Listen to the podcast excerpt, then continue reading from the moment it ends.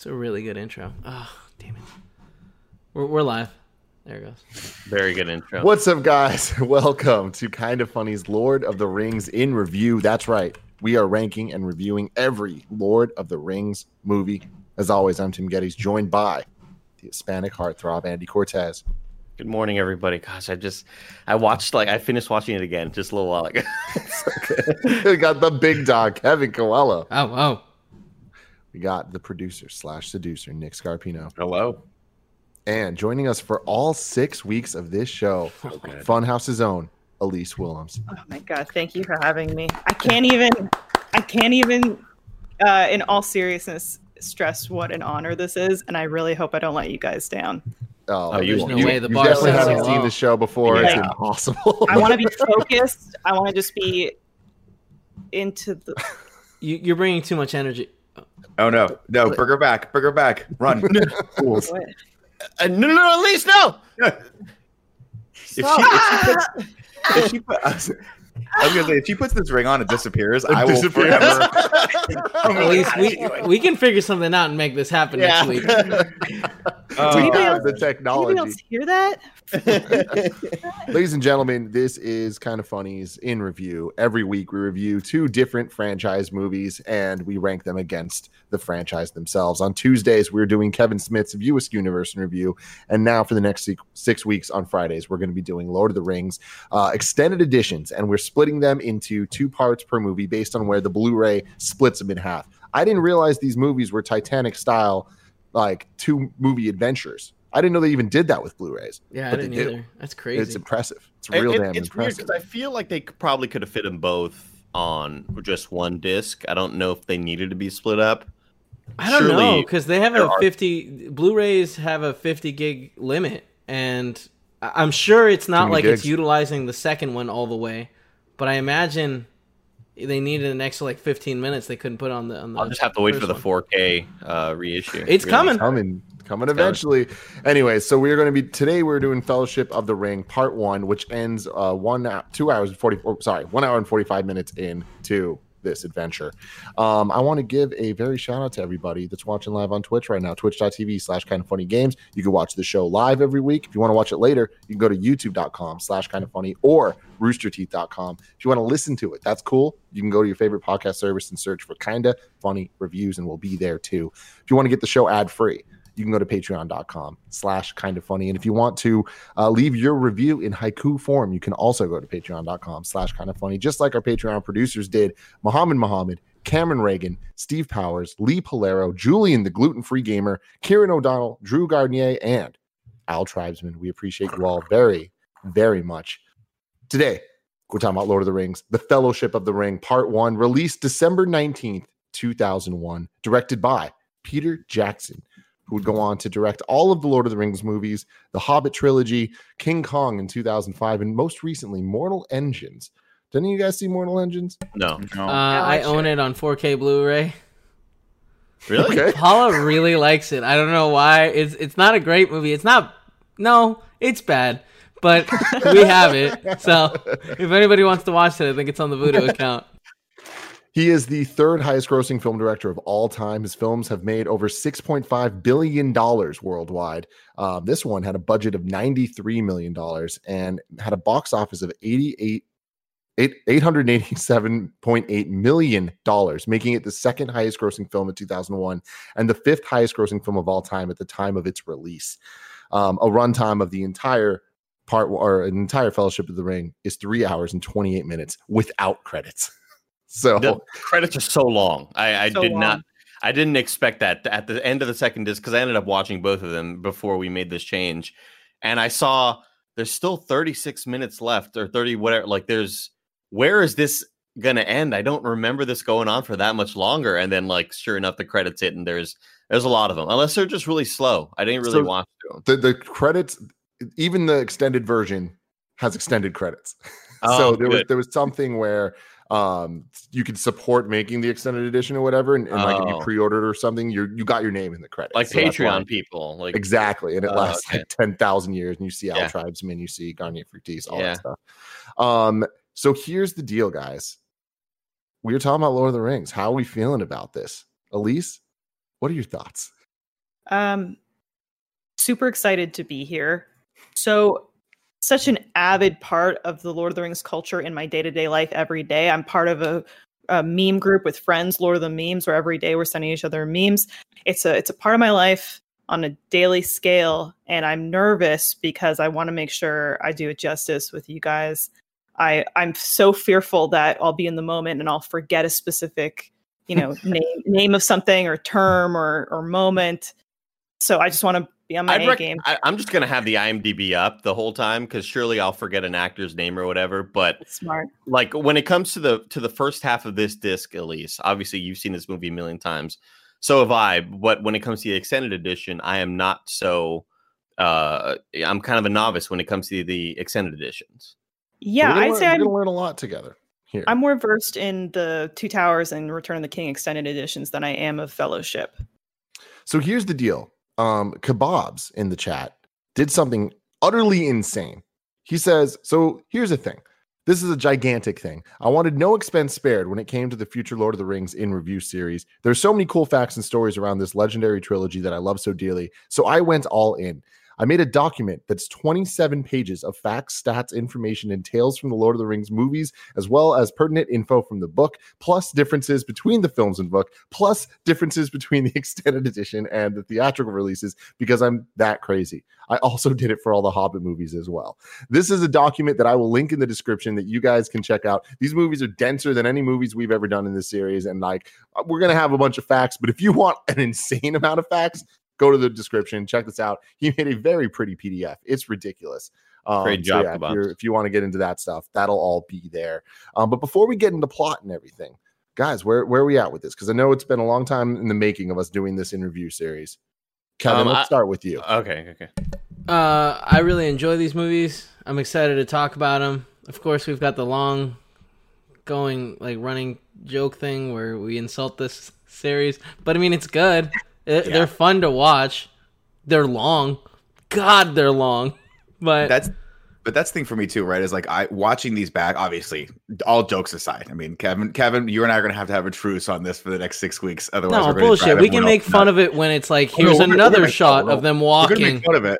Because we're gonna make fun of it, especially when the Hobbit jumps into Gandalf's arms, and you're like, "Look at how little!" he is." but, um, but oh, we're definitely gonna have some fun with this. But like, all kidding aside, with with the rivalry with the the, the clerks and Lord of the Rings, um, watching this Let's back, let's reach across the aisle right now, guys. Let's reach across the aisle. Everybody, everybody. Thank you, thank There you very very much. This is. Um, I got a lot more out of this, I think, watching this the second time because I watched this with subtitles so I can remember, like, get everyone's names because there's a lot of names that are very similar to each other, uh, especially when they get to their dads and it's like Aragorn, son of Arathorn. I'm like, we just changed one letter there. Is that we were a little lazy on that one? JRR.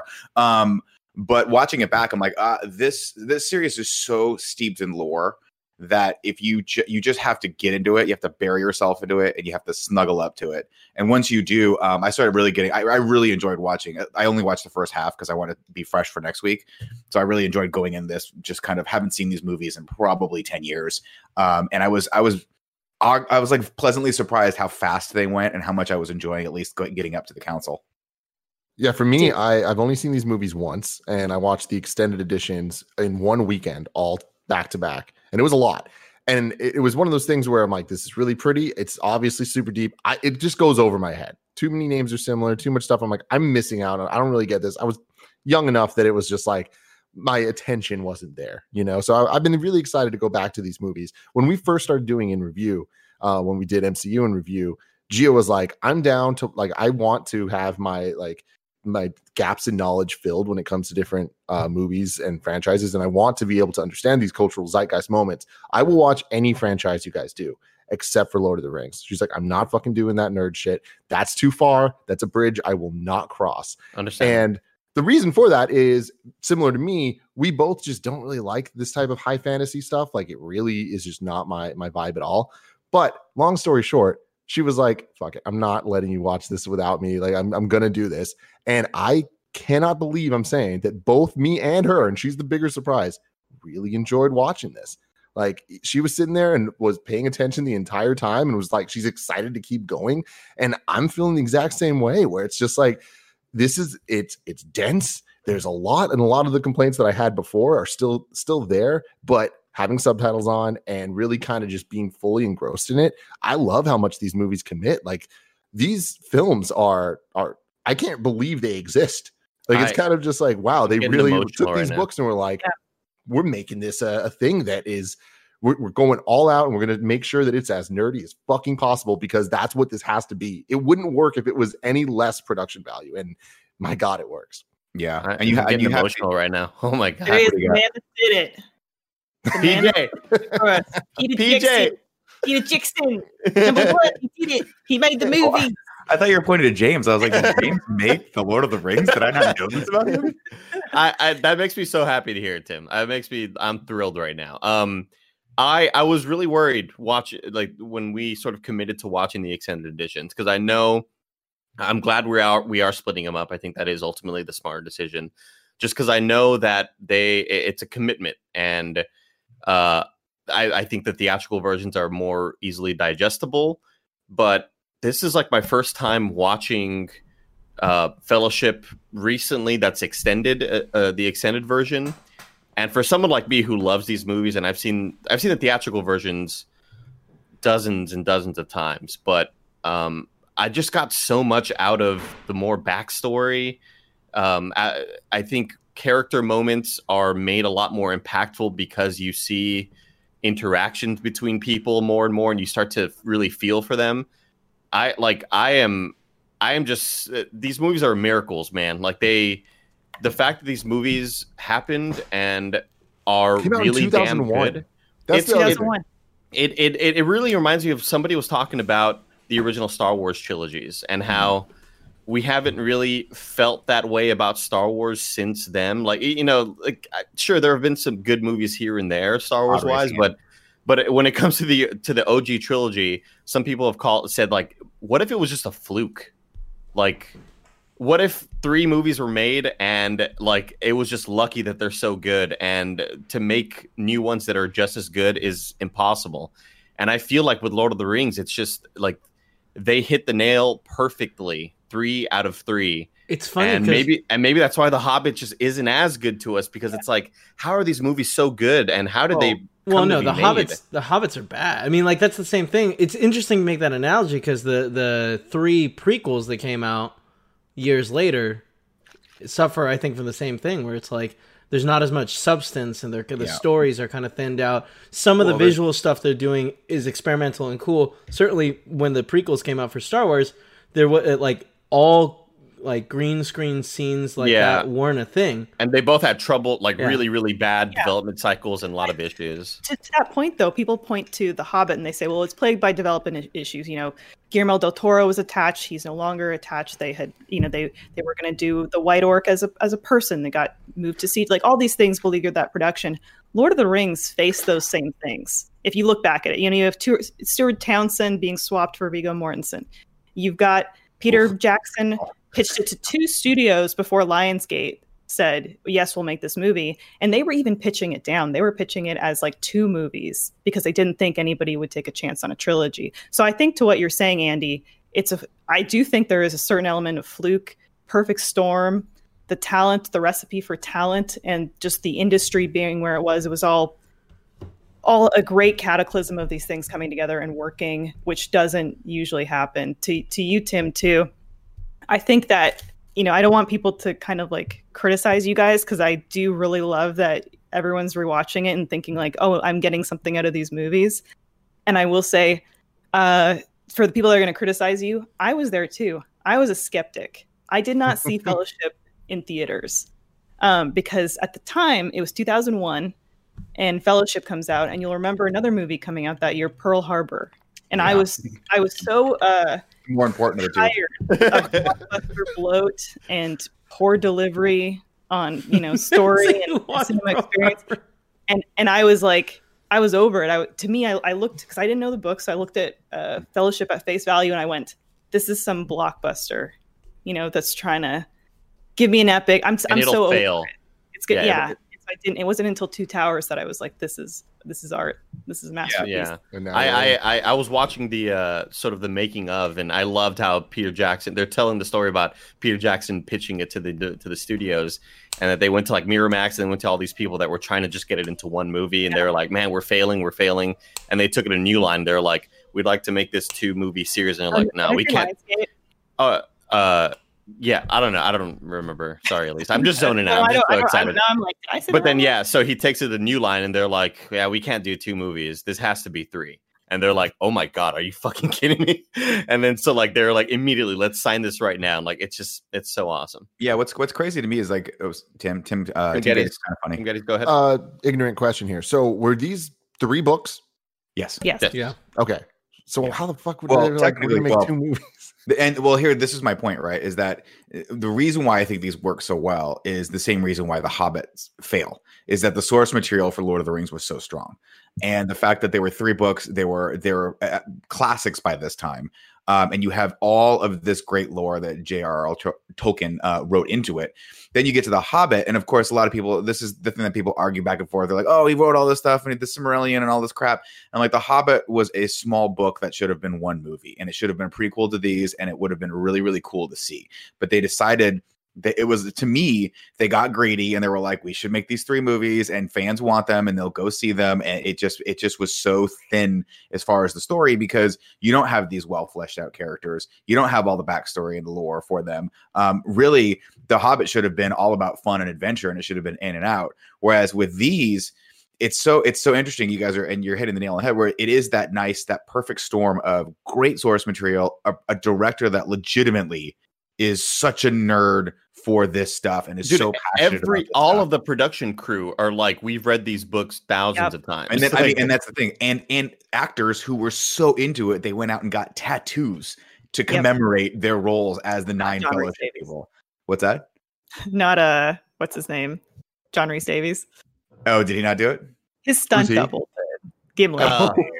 Yeah. They, uh, what do what do Double do? Yeah. Maybe maybe double he's got just- maybe just he's to a be in the just to be in the group photo, like he's Yeah. like looking Uh, down. Like, uh, But man, so- if you if you can't keep track of the characters in Lord of the Rings, try keeping track of all those fucking dwarves in the Hobbit. Yeah, I well, don't that's know. the problem, right? Is you get like the the Lord of the Rings to me is easy because eventually it whittles down to like the two different um, spoilers for future, but like the Fellowship is the Fellowship, but eventually it starts whittling down to the the two story. Uh, uh, it's basically story points of like Yeah. Hobbit and Sam, and then the rest of them. And so you kind of get, to, but you also get to know these characters, and th- there's a heart to this and a story, uh, a character arc to a lot of this stuff, specifically with Sam and with uh with Frodo and their relationship and how they have this bane that they have to carry and this cross to bear. And that just that right there to me is not what the Hobbit was about. We're, but we're we're getting off track. Sorry, we, we have a. I could talk one, about one last thing that, that, like I just want to just tiny bit going off track. I really hope the Amazon show is good. I really because like there's so much lore missing from these movies that the Amazon show could really like add to that would be incredible. But we'll, we'll see how that goes. yeah. Peter Jackson talked about Tom Bombadil. Was like, like, yeah, we would have loved to have added that, but that doesn't really further along the plot really of like Bilbo's story. But it's you know? also it's also an unnecessary plot like plot interruption or complication that would have caused, I think, in my opinion, more questions than it would have answered. Because when you have Tom Bombadil, who is this like unbelievably powerful being, who was like the ultimate, you know, protector of his domain, the question starts rising like, why don't you just have him go fight Sauron? Yeah. You don't want you don't want that. it to include his songs. It's just kind of like unnecessary pleasantries that Yeah. divert from the actual plot. And to and to that point too, I think the songs uh, uh, there's a lot of like songs missing from this because they sing constantly in the book, which was my most annoying part because I was like, I don't know what the melody is to this stupid song. I don't know what the hell they're talking about. I'm glad they cut that down. Well, think to be clear, to not be have- clear, you read these books, right, Nick? yeah, I read all of them. Like, isn't, does that impress anyone else? 'Cause That's, it I, I love mind. it. I only I only read Fellowship. Like I was Uh, of I was of the mind that like I read Fellowship and I wasn't super huge into this franchise at all. Like when the movie when Fellowship I didn't watch Fellowship in theaters either. Um, up until when Two Towers is coming out, that's when I finally watched Fellowship, and then I absolutely fell in love. And then like call like the end of high school going into college was just like all we would do was play World of Warcraft with Lord of the Rings on in the background. And like it was just such a part of my life for like four years straight where TNT was always showing the trilogy. and like that's that's just kind of it's such a big part of my youth. Did Th- did that's nobody the- have to read it for school, like The Hobbit? Yeah, Fellowship. No, not I had the to read the Hobbit. Hobbit. Never had to. Oh, No, Only not Fellowship. Lord of the Rings I. I weirdly, um, in a weird way, like I, I don't really read ever, and for whatever reason, I I saw a poster for Lord of Stop the Rings, and I, and I heard talking about it, and they were like, "Oh yeah, this is a classic book series." And I'm like, I've literally never heard of this before, and I think this was like back in when when did the first one come out? 2001? Is that what you When said? Pearl Harbor came out, yes. Same year. right? Uh, I remember, I think I was a junior or a senior. Yeah, I was junior in college at that point, and I was walking through the UC Irvine book the library, and I saw the book, and, and it had the like, it had like the uh, the original cover on it, but then there was a poster for the movie, and I was like, oh, I should read this book before the movie comes out, which was the worst idea because I finished it at least. I shit you not. I finished the first book the night before I went and saw Lord of the Rings at uh, Newport, at Big Edwards in Newport, or the, the big screen in Newport Beach. Big E. I was so bored when I watched Oh, because it's such a faithful reproduction. I'm like, I just just finished this that. story. Listen, this is how stupid a 21 year old Nick Scarpino was. I was like, I did not learn my lesson, so I did the same thing for uh, Two Towers and Return of the King. I was, I just kept finishing the book the night before the movie. I'm like, why am I doing this to myself? I, I imagine you cannot say that when it comes to the spectacle of Helm's Deep. Like you can't say like, "Oh yeah, I'm bored watching this visualized." I, I just think that the stories didn't. I, I so when I future read the spoilers. Future spoilers. Yeah, just so, so that's the thing. At least we don't do future spoilers on the show. yeah, Yeah, nobody, but I- nobody. kn- We don't know what don't happens in the future, guys. We don't know what. but I, I, what I do want to say is that they mentioned in the making of that. Uh, it's crazy you didn't hear about this book, Nick, because they mentioned that uh, several years after the trilogy was written by Tolkien, that it was the second most read book to the Bible. Oh, that yeah, is- I mean, like such a without a, doubt, it was the most popular sci-fi book, or you know, high like to see fantasy how- book ever. I would like to see how Harry Potter knocked that thing off the throne. I'll just say it that way. Oh, There's probably a solid yeah. three-way tie right now between Lord of the Rings, the Bible, and Deathly Hallows. Um, so but no, for, to- for to me watching like this the- one for the first time uh, like r- pretty much for the first time like going into these movies it's just like i've seen them like i said once but it's like it nothing nothing stuck with me yeah, and especially with these extended ones being as dense as they are like i'm just gonna fucking say it the hobbits are probably gonna end up being my least favorite part of these movies mm-hmm. and for them to be so the focus of so much of this I was like, I don't know, man. I really don't know if I'm going to be down with. There's too many of them. It's just like, okay, Frodo, I can. Four. It's Elijah Wood. I got that, but it's like, okay, there's four. But I'm like, I feel like two But- I'd be okay with. Yeah, But there could hold on, be let, three. Let me and keep going. Let me keep going. Let me keep going. So it's like watching all this. I feel immediately. I was like, this is why I don't like these things. But then they start developing those characters. And you see them interact together. I'm like, okay, okay. I feel like it's a weird thing where the extended edition allows these characters to become things I like in Yeah. spite of me being like, I don't want to like this. So then by the time we get to freaking uh uh Riverdale, Rivendell. Rivendell. Close we get enough. to Rivendell, and it's like we get there, and uh, then they're like, okay, now we got the fucking arrow guy and the sword guy and the fucking this guy. I'm just like, I fucking They're earned this, and this is awesome. And then Oh, I'm yeah. like, then the little hobbit motherfucker comes out, and he's just like, like I'm gonna fucking take the ring. I'm like, damn right you are, because you're my boy. It's just like, how did you win me over this much on these And little then we'll, I'm talk, honestly- we'll talk about it. But when Sam steps up there and he says, "You ain't going nowhere without me," oh my god, oh. Dude. I will. I will Dude. say to that point, Tim. I was actually I was dreading watching the extended versions of these because it takes me so long to do the plot synopses. Because I want to like for, specifically for this, I was like, I want to make sure I get everyone's names right and just don't call him Sean Bean the entire time. Um, but you're right. There's something about knowing that hey, listen, we're gonna hunker down for four hours, and and you just you just sort of like melt into the material and you you have to have patience with it but once you do that extended version does kind of fill in some gaps and it lulls you into the story a little bit more uh, than I think the theatrical cut did. Of course, I haven't finished this movie yet, nor have I finished the other 19 hours of the next two movies.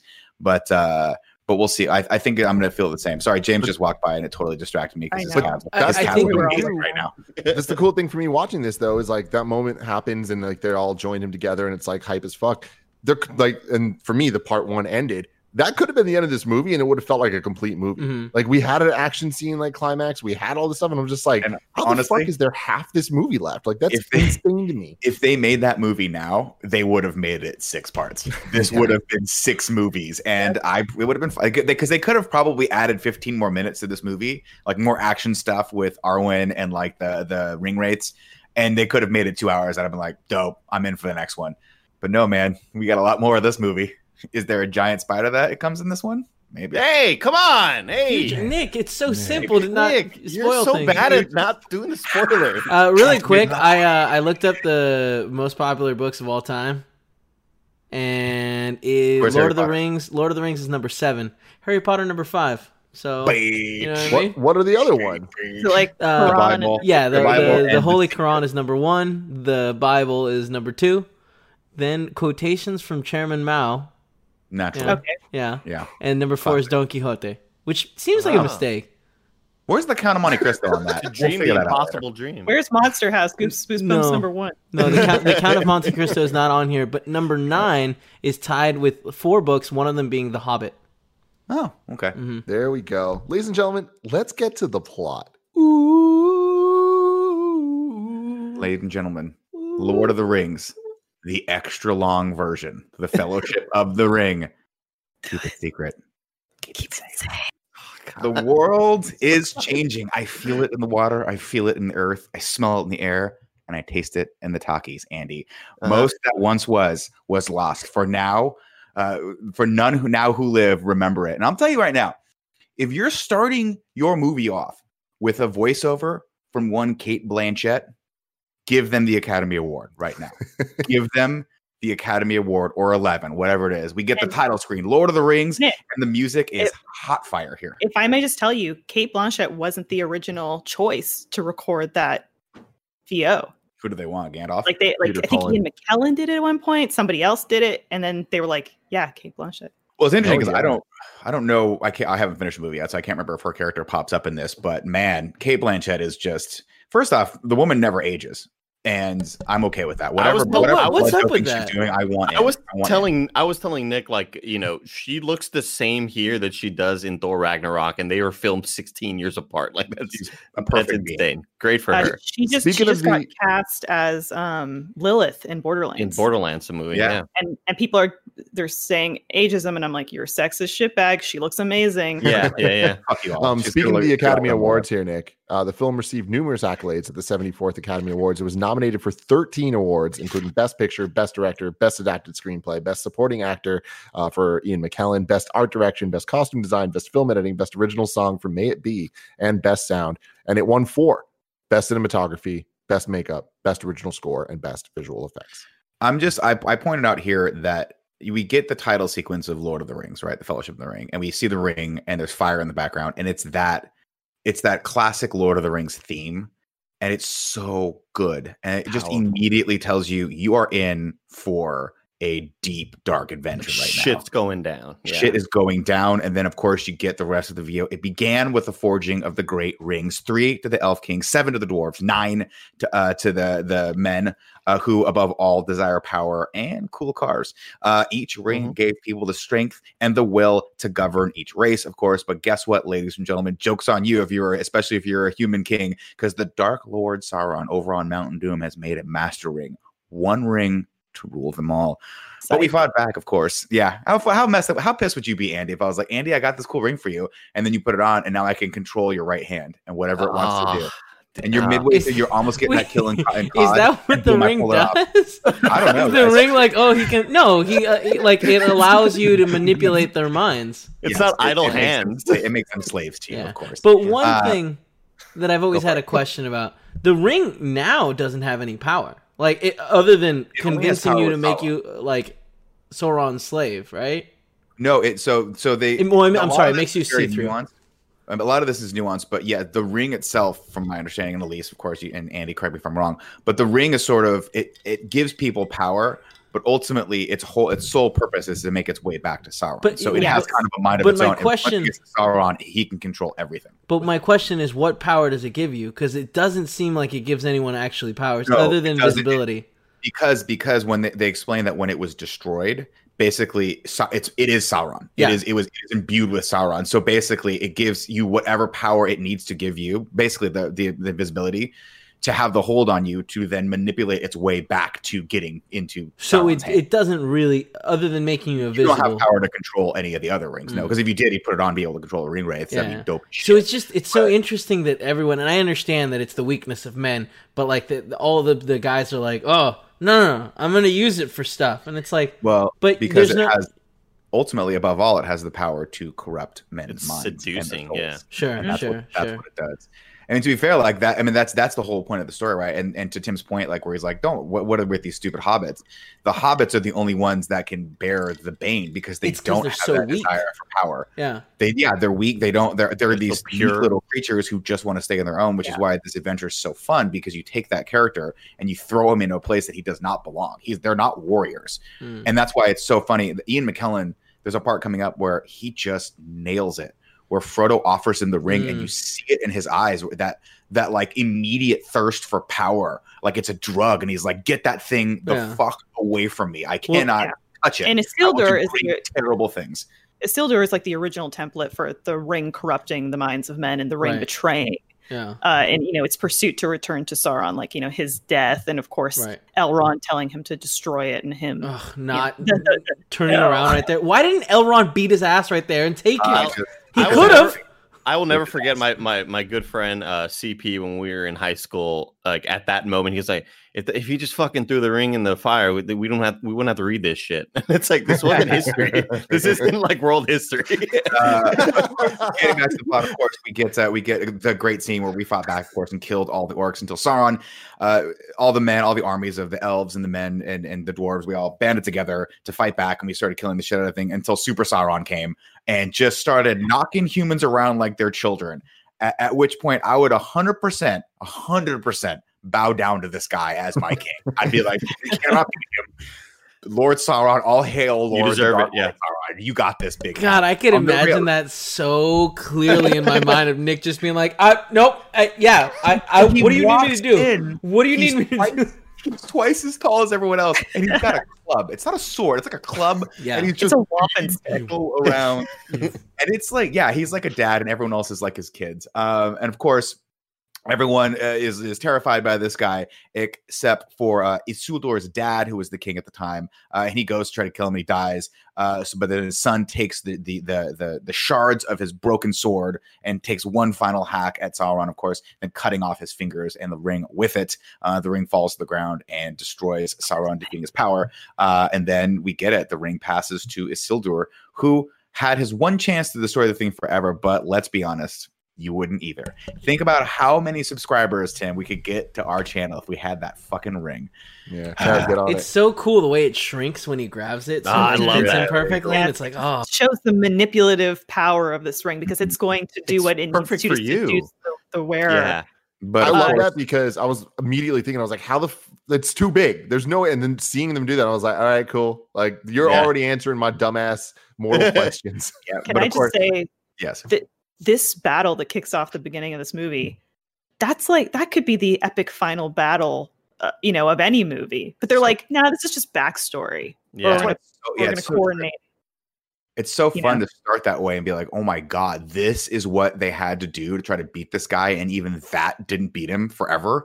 That's terrifying. Well, I also want I want to just like shout out the, the the idea that yes, they're giving you all this lore and this like sort of prologue, like introduction or whatever, but like uh, for someone like me who like my brain's at, in a million different places at any given moment, like for them to boil down all of this dialogue and story so like simply Succinctly. and succinctly and just say like here's what's happening and it's really easy to understand like i i it, it's I mean- just every it's so efficient you know what i mean Dude, we just spent the last what was it 18 weeks watching transformers movies and every single movie started with optimus prime doing vo some cg backstory of what's happening to set up the story and none of those made sense No. this is to so be much fair, Tim, denser to be fair, makes- the, the source material is a lot stronger here than it was for Yeah. fucking cartoon of the Transformers. Again, we already established they did not have Maybe- Maybe more apt comparison would be like Harry Potter and the Deathly Hallows when they have the um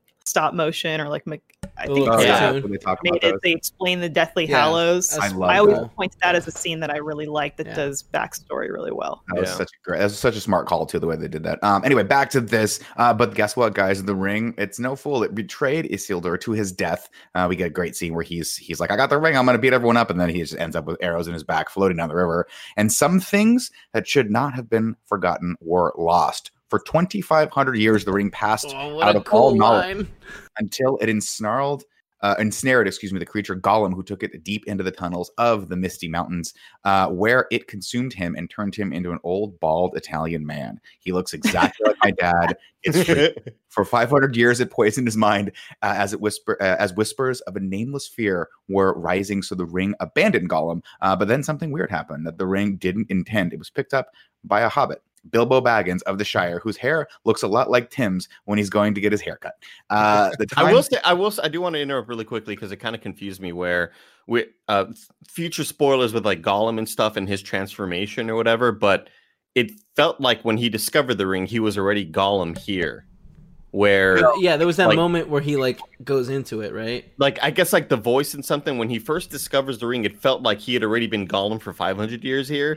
And then later on, you see the Smeagol to Gollum transformation, and that that's always kind of confused me. I feel like it was kind of an oversight. Like, hey, you guys get it. You guys get I, it. I, I've always felt like we, we get a moment later in this where uh where he they're taking the the Frodo's taking the ring from Bilbo or no Frodo has the ring on and Bilbo's like let me see it and then we get that Yeah. little glim- glimpse of his Yeah, face yeah. transforming and I just always felt like that's the same thing that was happening right there to Gollum Yeah, where it was Yeah. like just for a moment it completely took over him you know yeah, that's, that's Yeah. true. also Uh, river folk different from hobbits that just feels like an unnecessary like you know difficulty well, everyone hates the river folk. Let's be perfectly honest. Well, they're If you're living gone. in Bag living in the Shire. by the by the time when when we catch up with them, the the river folk are no longer a thing. Now it's just hobbits. There it is. Uh, the time will soon come when hobbits will shape the fortune of all. And we flash forward to the 22nd of September, 1400. We look at a map of the Shire. We see Bag End, we see Hobbit Town, we see Middle Earth. It's all a little bit confusing, but it's the third age of this world. and so we're starting to get a lot of that backstory and a lot of education on what's happening here. Then we catch up with old Bilbo Baggins' house in Bag, uh, which is called his house is Bag End, right? Mhm. That's the name of his house in the Shire in Hobbit Town. Is that the correct way to do it, or is it Hobbit Town? Hobbiton. Is the Shire the, is the Shire the county and Hobbiton is the city The of San state Francisco? or something.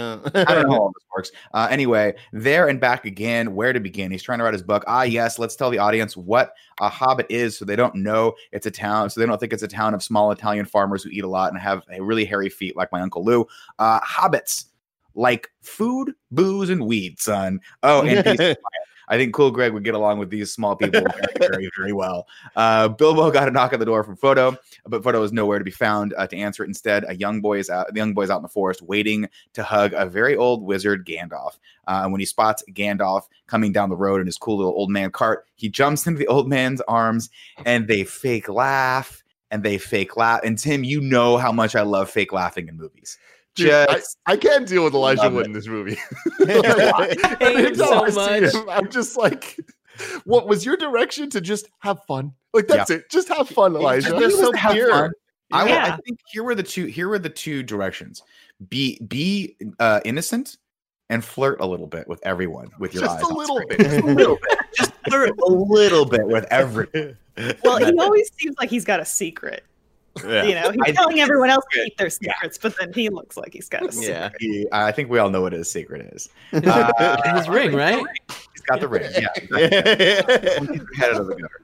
Uh, Gandalf came back for Bilbo's B Day. It's his 111th B Day, and man, this one's going to be a banger. Uh, Frodo tells Gandalf that Billboard, uh, Bilbo has been a bit off recently, and we get a scene where Bilbo can't find his ring. He panics until he finds it in his vest pocket. And I love all this stuff too. Uh, we get I a wanted, little. I, I wanted somebody make to make a meme of like where I am Frodo and Greg Miller is Gandalf, and it's like how Greg would let me hang out with him before I joined Kind of Funny. And then when all the kids come up to say hi, like that's them yelling beyond with the fireworks and stuff. Like if someone could Mm. like sort of like you know film that out and make that an after You effect. fantasized about That this for seems like years, haven't you? Uh, it's like course, yeah, I get to I get to hang out with him. Like he's the cool guy, you know. As they're riding into town, we give a little reference to the adventures of the Hobbit because the old people shoot Gandalf right looks. Uh, they The all the old dragon? people think he uh, they hate him because he disturbed the peace back in the day, but the kids love him uh, because he brings firecrackers and candy and a cool van. Uh, when Gandalf arrives at Billboard's at Bilbo's, he notes that despite being 111 years old, Bilbo has not aged a day, and we all know why. Curious. It's that damn Very curious. Oh, Gandalf knows why. Yeah. Bilbo Uh, knows why. And then we get one of what I think is just one of the most fun effects in the entire movie is that Gandalf comes into the into the Hobbit's house, and we finally get a sense of scale, and he's just bumping his head on literally everything because the house is built for people. The- to Which- live. Uh, Oh, Go for it, every- Oh, Liz. no, you go. You know. You know. well, the fun the fun fact here is that was uh, an accident. He hit his head, didn't mean to, and he just acted it off.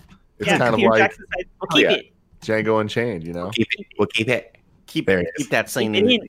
Keep it keep it in. Yeah, there you go. Uh, uh, let's see. Bilbo wants to see the mountains one more time when we find uh, and find some peace and quiet to finish his book, and then ascend to Elf Heaven where everyone looks like Cate Blanchett. Sign me up. That night, the party is on in full effect. We meet Samwise Gamgee, who is in love with Rose, uh, as well as Pippin and Merry, who uh, would go on to die in Lost. Remember that? Uh, Not Penny's boat. Great moment. Yeah. Uh, Bilbo and Frodo have a nice moment where Bilbo tells Frodo he's uh, he'll be uh, all right, and Frodo's like, "Are you dying of cancer? What the fuck is happening with you? Like, what's up?" Uh, and then Merry and Pippin blow up a tent with Gandalf's fireworks, so Gandalf makes them do dishes while Bilbo gives a speech. Uh, he tells the audience uh, that he has stuff to do, man. He's he's put this off for long enough. He bids them all a fond farewell, and then boom, disappears before their eyes. And I have to imagine that if Kevin had the ring, What he a would fucking cool party trick. all the time, Speech from Bilbo. all the time. I mean, you have to Uh, save it though. You can't just use it whenever. Otherwise, it's like, oh, he disappeared again because that's what he does every once in a while. They also the, If the, I the had this ring, we would abuse this feature all the time. Oh, we yeah, the, the ring would have corrupted you time. so quick. I would I be in by Tim's desk every day before he arrived, just completely invisible. You would oh just my be god! sitting in yeah, my chair. Yeah, that's exactly what I was have thinking. sit on you. And it'd be like, oops.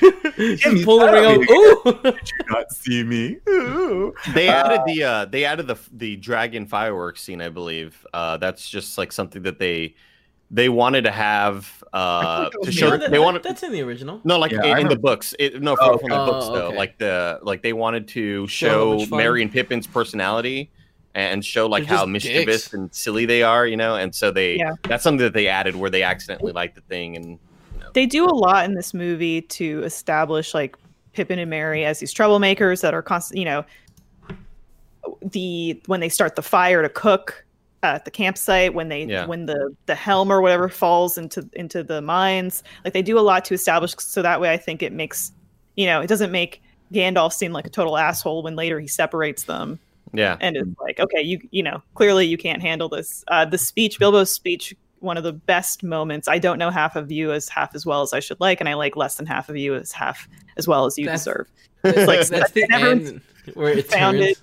That's also, that's definitely the moment at the wedding where the best man is a little too drunk and starts telling stories that he shouldn't, and you're like, "Cut him off, cut him off." yeah And then he disappears. Yeah, then it just bounces out. Uh, of course, he sneaks back home where he finds Gandalf waiting for him, and Gandalf chastises him for misusing the ring. Uh, Bilbo, as it turns out, is leaving everything uh, for Frodo, including the ring, which is in an envelope on the mantle. And then he goes, "Wait, it's not in the, on the, an envelope; it's in my pocket." And this is such a great scene. I, I forget the actor's name that that plays uh, Bilbo, but he does this so well, where he just is Ian like Holm Ian Holm. He's just like, oh, that, that is Ian Holm from uh, shout out to Ian Holm from uh, Alien, right? Yeah. Doesn't he win that? that he was play Ash. Fuck, he's so good in that. Uh, why shouldn't I keep it? He says, I don't feel like parting with it. It's mine. It came to me, my precious. And then shit gets god as Gandalf. Gandalf Scary, uses man. his Gandalf starts using his dad voice, and even I'm like, "Oh my god, I'm grounded." Do not take me for some conjurer of cheap, Cheap tricks. Oh, it's so Wow. cool. Give me that ring, damn it. Uh, of course, Gandalf tells him to let it go, and Billboard, Bilbo. I keep saying Billboard, I'm But I do, I do, I do love like Gandalf first off saying like I've well, I've heard that before. What do you mean precious? So what are you talking about? Like I've heard tales of this before. It's just so damn like Ian McKellen is just a master. He's Yeah. so good, dude. Um, why? Oh, he says uh, uh, Gandalf tells him to let it go. Bilbo agrees and then tries to leave uh, with the ring still in his pocket again. Another another nod to that. Mustering all the strength he can, he drops it on the ground, and this shit doesn't even bounce. Which is terrifying. It the just hits sound ground like was weight. insane. Like I have the surround sound shit and the, the the sub. It was just such a low frequency. that, Like I almost shit myself from the, the ring hitting the floor. So good. Uh, of course, as he leaves, uh, unlightened from the burden, he finally figures out a good end to his book. Uh, quote, and he lived happily ever after till the end of his days. Uh, Gandalf stares for, and then he leaves. And then we get a great scene where Ian McKellen, again, knocking it out of the park, stares at the ring for a moment, and then he starts getting transfixed by his power as he bends down almost inadvertently, like not controlling himself to pick it up. Uh, as and then as his finger makes like comes really close to making contact, we see for the first time. What is it, Elise? The Eye of Sauron. That's right. It just flashes for a moment, and it gives him that warning of "Do not pick this thing up, Yeah. or you will be Yeah. a slave to Sauron eventually." Uh, later, Th- of yeah, course, this whole this whole sequence leading up here of like of of Gandalf eventually doing all this research because he this is like the one thing that he's just absolutely in just there's so much fear attached to this like where he it's he's doing all this research and making sure like wait there's no Yeah. possible What way could that this, this be? there's no This way this is the fucking ring. Like I hope to God this is not the ring. And then I love where he eventually like he reads all the script, all, all these notes or whatever, and then he tells Frodo to touch it. Uh, you know, it's it's cold to the touch or whatever. Um, but I just think he does such an incredible job of looking at the ring and giving it to Frodo and saying, "Do you see anything on it?" And Frodo goes, No, "No." no, and you see Oh, the relief, the second. re- relief on his head yeah. and his face. Oh yeah, yeah, yeah. Yeah, where he's Yes. like, oh Yeah. yes, And before, then, and of then, course, oh, hang on. Before of course all that happens though uh, we get a great shot where gandalf is is is in the foreground and he's staring off into so like trying to figure out what's going on and who should walk into the door is frodo and without even thinking he looks down and he sees the ring and he just scoops it up um, and that's uh, Gandalf tells Frodo that Bilbo Bilbo has left him everything, including the ring. Uh, and but he's like, I gotta leave. I gotta check on some urgent stuff real quick. And as he turns around with a lot of urgency, he looks at the Hobbit and says, "Keep it secret, keep it safe." Um, and f- to which I would reply, "No, No, no, no, no, I don't know what this Not thing me, is, bro. but I am not your guy right here. Yeah. Again, remember, if I see a 19 foot Sauron coming at me with a club, I am bowing down. I might turn to Tim and just kill him. God, man. One of He's the- dead. He's One of the beautiful things in this trilogy is that everyone has this uh, respect and unquestioning faith in Gandalf. The Mhm. everyone in the you know the trilogy, the, the- all these the, the hobbits and you know Aragorn, they all have so much respect for him that if Gandalf says something, I I You gotta do it. think he's just such a great character. Well, again, he's got all the cool candy in the van. Uh, so he bangs out. We see you get a quick scene with uh, some screaming and stuff by Gollum, uh, and we see Sauron. I think it's Sauron's fortress of Barad-dûr uh, as we hear Gollum screaming in the background. Gandalf then heads over to Minas Tirith uh, to get some answers, and I believe this scene was not in the original one. Uh, he looks through some old papers and comes across the account of Isildur, who took the ring to keep uh, and pass it along his bloodline uh, to keep and pass along the bloodline, but he, end, he didn't end up doing that. Uh, the the writing on the ring has faded, but will come back if you light it on fire. You throw it in the fire, and that's how you know it is the ring. And he's like, "Shit, we got to do this." Uh, then we get the first shot on the outskirts of Hobbit Town of a dark rider coming forward. Real- and he's Oh, lost. And he asks quick- directions. He's like where he's like baggins where's the shire? And the guy's like oh it's that way. And then he goes cool thanks man. And then he just leaves. Which i feel like is nice of him very lucky, very Yeah. lucky. because the next guy that they encounter Not as lucky. lucky. ceremoniously beheaded. Yeah. uh let's see. In, in the in the books this this time between like uh uh Frodo getting the ring and uh the, them figuring everything out. 17 years right? Frodo getting the ring? Yeah. Oh, i don't think so. I think he gets it. You mean like the research? The time it yeah took the like, Gandalf research. To sorry. research everything. yeah. Oh was it? yeah think which is such a weird thing because like it doesn't feel like that in there. But like i guess Yeah, hobbits probably- age slower too. Yeah, so you Frodo's can't supposed to really be like tell.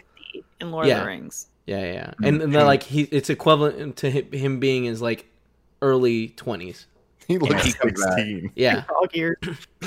Uh, when we were get a when we were shot- little, when we were little, Cool Greg used to. He went through a phase where uh, he would call me Dildo Baggins, of course. and he like he really committed to it for a long time. I really wish you hadn't oh said that, that's although- so good Oh, that's great. God bless Cool Greg. Uh, we get uh, a cool shot of them in the bar. Rumors are spreading throughout uh, that there's there's some shit going down as Frodo and the gang drink. Uh, later that night, of course, Gandalf returns in a fevered state and throws the ring into the fire. He places it back in Frodo's hand, uh, and then, much to his dismay, we get that shot where he's relieved at first as he's like, "There's nothing there," and then he sees the writing. And he's Again, like, just just Ian McKellen, and it was like uh, like some of the best acting performances, and it's so subtle, and it's just like his look of, oh, thank God, like everything I feared is like not true, and then Frodo goes, wait, and then he oh, just Hold like he's like, his face of fear, like oh God, it's just so scary. it's it's got I've got to imagine that it's like you know when I was waiting for jury duty, right, and mm-hmm. like and they're saying like I was like in fear this whole time. I have to do jury duty. It's going to be such a nightmare,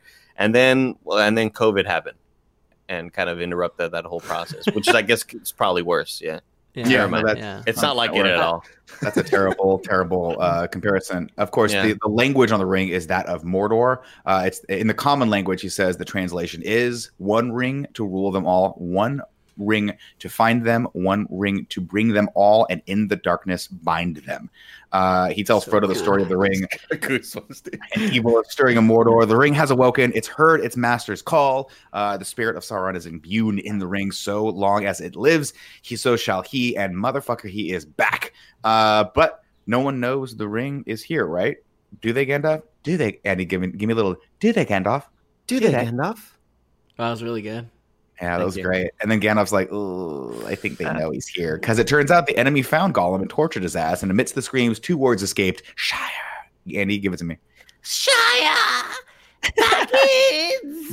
And then Frodo freaks out as two, uh, we'll call them Dark Riders for now, but they are in fact the Ring Wraiths, lop off a, a Hobbit's head outside. And I'm like, wow, man, that first dude really got off just clean. He was Yeah, like, yeah. I'm a snitch. Yeah. yeah, dude. The snitch went free. Frodo wants Uh-huh. Gandalf to take the ring, but Gandalf cannot do it. Don't tempt me, Frodo. I would use that ring for from a desire to do Don't good, but me, through me, uh, it's it, I would wield a power too great and terrible to imagine. And he's like, "Well, this shit can't stay in the Shire, man. People will start losing their heads." Uh, I'm sorry, guys. I apologize. no, for that. that's great, Nick. That's Uh, good. Frodo packs and he's like, Frodo, you got to get out of here. So he packs and heads for the village of Bree, where Gandalf will be waiting for him uh, at the inn of the Prancing Pony. Uh, meanwhile, Gandalf uh, will seek the guidance of the head of his order. Uh, he tells him to stay off the main roads and don't tell people your name, and also don't bring any of your idiot friends. And if you do bring them, at least tell them what's going on, so they don't just shooting their stupid mouth off at the at the, at the bar. So when they're drinking. Frodo goes by himself. So Frodo decides to go by himself first, but no, No, he doesn't. We got a goddamn peeping tom, and everyone's cool about it. damaging outside windows. We don't know what Sam does outside windows, guys. We're not gonna. Yeah. He's for sure being a peeping tom. Like I'll tell you what he's he- not doing. Sam's, Sam's ain't vibes dropping no kind of eaves. Exactly, Elise. He ain't dropping no eaves, guys. Come on. You don't think so? I, I mean, Okay. just that's Trimming feel the hedges. because I feel like for sure he's dropping his pants while he's eating. Yep, there you go. He's just hitting it. He's hitting his little hobbit. You know what I mean? Oh, Just God. whacking that thing's hairy little head. Uh, Gandalf tells Frodo. Uh, let's see. Uh, yeah, yeah, yeah, Gandalf tells Frodo never put the ring on. The agents of the Dark Lord will be drawn to its power. So they start. Man, he so he's like Sam, you got to go with him now. And Sam's like, cool. I'll, I'll definitely do it because I like Rose. And everyone's like, do you? Do you like Rose? Uh, so they start walking, guys, and walking, and walking, oh God, here we go. and walking All until they get shots. Hmm Until they get to that line uh, that Sam has never crossed. I love this little moment where he goes, "This is it. This is the this is the farthest I've ever been away from home. If I take one more step, I will I will go farther than I've ever been." And, uh, and to which Frodo goes, "Hey." There's a dark lord after us. So Yeah. get your hairy footed ass over here and let's get to the Yeah. the pouncing pony so that we can meet fucking Eastern promises and all of his glorious beauty. I do just want to highlight that li- highlight the line of like I think this movie does such a great job of setting up the stakes and like how scary and terrifying this is where he goes don't put it on Frodo remember it wants to be found. Yeah. it's just like oh my god like But, that's like, the again- scariest fucking thing ever. Again another master of storytelling uh, a stroke of genius for the storytelling right is that you have this great ring this powerful ring that will allow you to hide from everything but guess what? It also acts as a homing device from the people who are trying to kill you the ones you're trying to hide uh, hide from. Such a cool little moral dilemma that you have when you, when you, put this thing on. And also in terms Uh, of like building characters and, and setting setting this up as to why Sam is the real hero of Lord of the Rings here, and I'm saying that definitively now. But you're Wow. establishing these characters that are that are so uh, you know pure of heart, as Andy said. To to Sam, the crossing a threshold is such a, a monumental moment that he's in his heart he's so pure and he's not thinking like well i i want world domination i you know this ring could corrupt me he's just thinking i just want to cross this line to say that i've done something Yeah. like it's beautiful It's beautiful It's so great. Uh, I don't know if he's pure heart or not because remember we did He just is. catch him outside. he wasn't masturbating Uh, there's a good chance he was. Come on, it's pretty just- clear. 10% What else was he doing? ten percent chance that the DJ. reason he's not leaving. Uh, never mind, forget about it. At least forget. That joke's not worth it. Uh, then let's see. While cooking some protein, of course, they hear the song of wood elves who are headed toward the Gray Havens, the harbor beyond the White Towers. They're leaving Middle Earth, never to return. Uh, this, I think, is a scene that was added. I don't remember this Mhm. being in the, in the original one, but it's a cool little scene that sets up what the. It, it just kind of sets up what the Gray Haven is a little bit. Doesn't give you really much, but tells you that there's the elf heaven we all hope to get in one day. Uh, the next morning, Gandalf rides toward uh, hard toward uh, Isengard, seeking the counsel of Count Dooku, who may or may not be Darth Tyrannus, but now goes by the name of Saruman. Yeah. Uh, he tells Saruman, I'm going to say it like that because otherwise I'm going to start saying don't. Sauron. Uh, that the ring has been discovered and then gets chastised for smoking too much hobbit weed. He's like, man, you've been hanging out with those fucking hobbits too much, and those little fuckers like they're green. Uh, Saruman tells Gandalf that the Lord of Mordor has re- regained much of his power, though he can't yet take physical form. He can still see all through the eye of Sauron. He's gathering all the evil to him, and soon he'll be able to amass an army big enough to take over Middle Earth. Uh, and then Gandalf's like, dude, we got to do something. When he asks how he knows this, Saruman brings him uh, to the Seeking Stone. Uh, but Gandalf freaks out. I love this moment. He's like, What a "Oh, great moment. Cool stone?" moment. And he I goes, love- the, other, the other stones are unaccounted for, and they operate a lot like a Discord call that you have to make sure you leave because if you don't leave, everyone's just seeing what you're can doing on the other side of your camera. Uh, but I again, like this is what three or four lines of dialogue that easily set up such a complicated concept uh, of Yeah. like uh, you're using a palantir. Like we can't use that. Uh, they're Mhm. not all accounted for. We don't know who's watching, and it's just so fucking like well done in such a small amount of time. like we And immediately understand this like crazy thing. And, and again, for, for me not knowing these characters at all and seeing them like you get the the visual understanding that they're both good guys because of how they're dressed they look yeah. similar we already know gandalf is like this the fucking homie so you see this guy like like oh he's a homie too and the way that they he with the the twist happens of like oh no he's he's corrupted he's bad it's like it hits so much harder and you don't need to know their whole history because it's you feel it like just, and Right. just little visual representation i love it. Yeah, again, again, like dro- drop in the, the little cloth and covering the, the palantir, and immediately Sauron pops up again, and so you cool. see Ian McKellen's face, like, oh shit, like, shit. oh no, yeah, Great. so good. great visual storytelling on that one.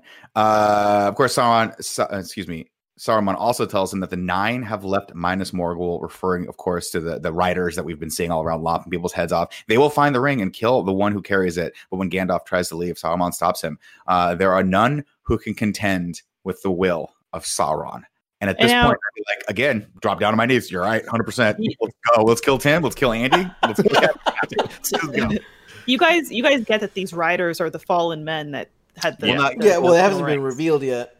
Yeah, I'm, uh, yeah, yeah, we'll, we'll I'm get sorry. to I'm sorry. I didn't mean to do that. But that, that's to me, it's just That's such a cool another moment. cool part of storytelling. Well, Is that it's his also minions, one of those his minions like, are Well, when- also when the way.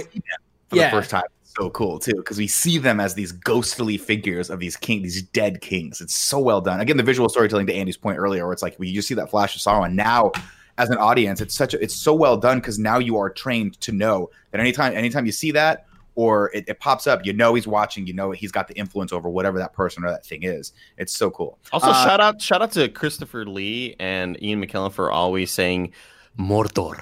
Like I just love that they they Every roll time, they roll both R's. I love that. it's it's a lot it's It a lot sounds good. I like it i a don't lot. know if i love it They will, of course, find the ring and kill the one who carries it. When Gandalf tries to leave, Sauron stops him. Uh, let's see, he wants him to join up with the evil, uh, with evil, but Gandalf ain't about that jazz. Uh, they get it on, man, and Gandalf holds his own for a while until Count Dooku uh, gets the better of him. Uh, Sauron gets the better, and he just twirls him up into the tower. Could we just uh, for a second? Let, I mean, it's a stupid looking fight, right?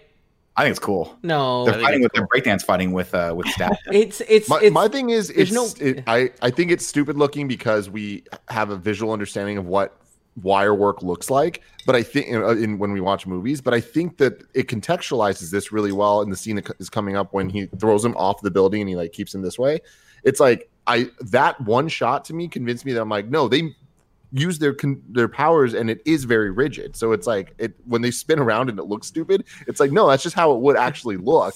and you know, fighting doesn't necessarily need to I look will cool. say, I if I'm gonna have a wizard fight, I do think this is more interesting than you know Dumbledore or uh, like Harry whoa, Potter. whoa, and- No, whoa, all right, whoa. all right, slow it down. Whoa, whoa. I agree. What I shooting agree. a fucking fire I'm- dragon while Dumbledore no, but- makes but- a goddamn water snake? to Elise's point, that one of the things that that's cool. well, so we're I'm I'm trained watching the Harry Potter series to have them cast the spells, but as you know, as everyone knows here, of course, because you're all well versed in Harry Potter lore, the more advanced you get as a wizard or a your witch, you don't have to say the spell anymore. So when Yep. we do get to that Voldemort, uh, uh, uh, Dumbledore fight, they're just cool. casting stuff, and it's so cool. But that's what we get here too. But we also think that's what remember the way. Harry Potter. We also remember the way Harry Potter stood when he was just like kind of like Give me an Andy. Give it to me.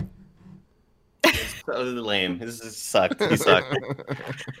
All right, you know what? pants. You know what? Blue shorts, just keep seated, okay? You don't want- let's get back to the pot here. Uh, let's see. this, out is gonna, this is gonna turn Nick's opinion. He's gonna start hating the Lord of the Rings now. You're, you're one more. You're one more Harry comment, a Harry Potter comment away from me just making Nick, up my I- own synopsis I for the love rest of how the movie. into it you are. I love how into it you are. All right, all right, all right. I'm starting to sweat a little bit. I'm getting the brow sweat right now. Uh, out in the cornfield, we get the first instance of Sam freaking out when he thinks he's lost Frodo.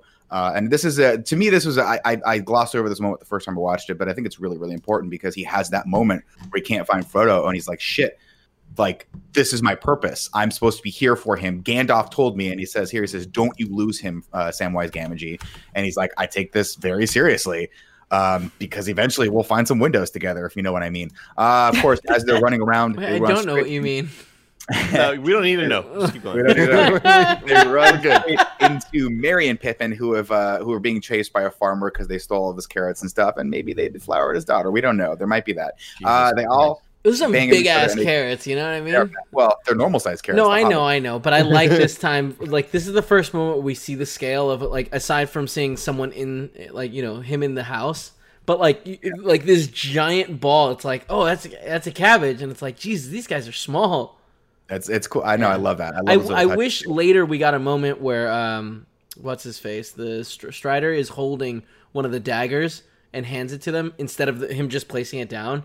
Because Yeah, for the yeah. longest time, the daggers just look like knives, and it's like, oh, cool, they have knives. And l- way later, you'll see someone else grab it, and it's like, oh shit, that's right, they're really small.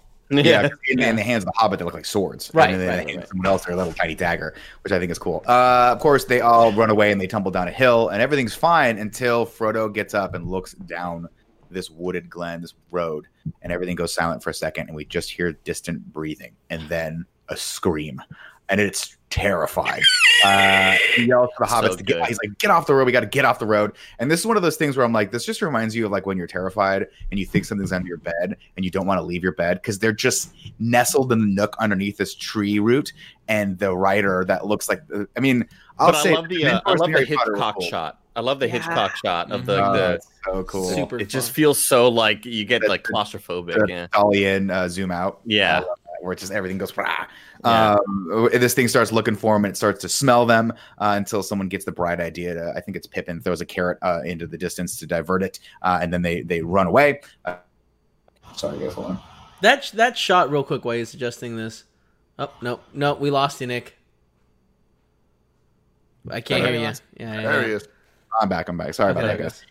Yeah, sorry, I, I caught something. Um, What were you saying, Kevin? Oh, I was gonna say that shot is, is that a Hitchcock shot or was that made famous in Jaws by what's his face? Oh, it's a shot. that- Yeah, yeah, it's yeah, the Jaws. is fan out. so Spielberg, right? More Oh, I've always known Yeah. that as the Hitchcock shot from like I think it was Birds, maybe. I don't remember which one it was. It's it's a it's a technique a lot of directors use. I don't know. who- who So so cool. Such a weird it. Thing. Oh, from Vertigo. Yeah, It's- Vertigo. It's, Vertigo. Yes, Yeah, there's a Zolly in that too. yeah. Um, as they as let's see, once when the sun sets, the riders find them and chase them toward a river. Uh, this is a great scene. They steal a boat uh, to nearly escape, and we're like, oh, do these things not like water? Can they not just swim after them? Uh, at first, I thought it was a lake, and I was like, just go around the lake. But then, of course, they make it a point to be like, where's the nearest crossing? Oh, it's like twenty miles away. Cool, good. It's a river. You You can't do that. But And such a, you guys good, a great scary shot of like the the rider riding away, joining up with everybody else. Like we're gonna go get these little fuckers. coming Like, let's go get them, dude.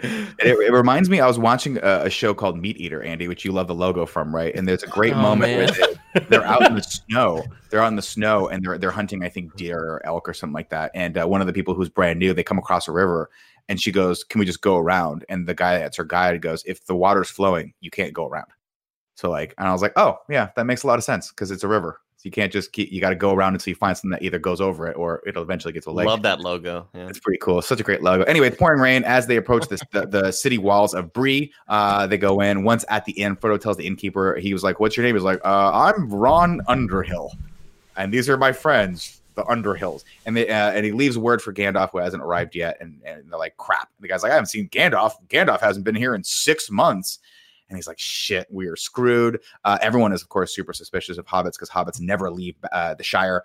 Frodo asks, uh, he looks over and he sees this dope ass hooded figure over there just smoking and smoking. He's just sexy. So badass. Smoking a pipe, Yeah. sexy. And as he takes a drag off the pipe, it lights up his cool eyes. And you're like, who is that guy?